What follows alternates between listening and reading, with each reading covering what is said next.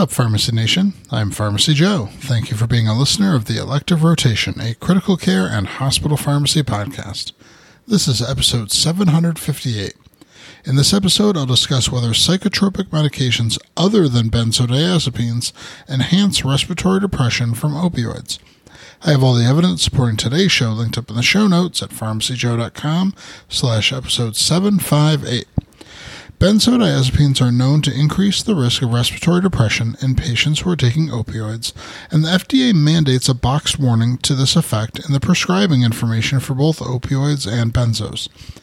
The FDA has started to study whether other psychotropic medications might have similar interactions with opioids, and they have published results of a preliminary study in healthy patients in JAMA since the mechanism of respiratory depression with opioids is suppression of the normal ventilatory response to hypercapnia, the authors sought to evaluate whether combining paroxetine or quetiapine with oxycodone compared with oxycodone alone decreases the ventilatory response to hypercapnia.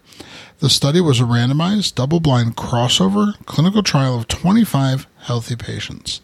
The median age of the study participants was 35. Patients were given oxycodone 10 milligrams on day 1 and 5, and then randomized to receive paroxetine 40 milligrams daily, quetiapine twice daily with increasing daily doses from 100 to 400 milligrams, or placebo. To evaluate the effects on ventilation ventilatory response to hypercapnia, the investigators used a rebreathing methodology to assess ventilation at end tidal carbon dioxide of 55 millimeters of mercury, which is considered hypercapnic ventilation. While quetiapine appeared to have no effect on the ventilatory response to hypercapnia, paroxetine significantly decreased the hypercapnic ventilation on day 1 and day 5 when combined with oxycodone. The authors concluded in this preliminary study involving healthy participants, paroxetine combined with oxycodone compared with oxycodone alone significantly decreased the ventilatory response to hypercapnia on days 1 and 5, whereas quetiapine combined with oxycodone did not cause such an effect. Additional investigation is needed to characterize the effects after longer term treatment and to determine the clinical relevance of these findings. The study alone will likely not lead to new FDA box warnings respiratory depression with paroxetine and opioids given the small size, healthy patient population, and preliminary nature of the investigation.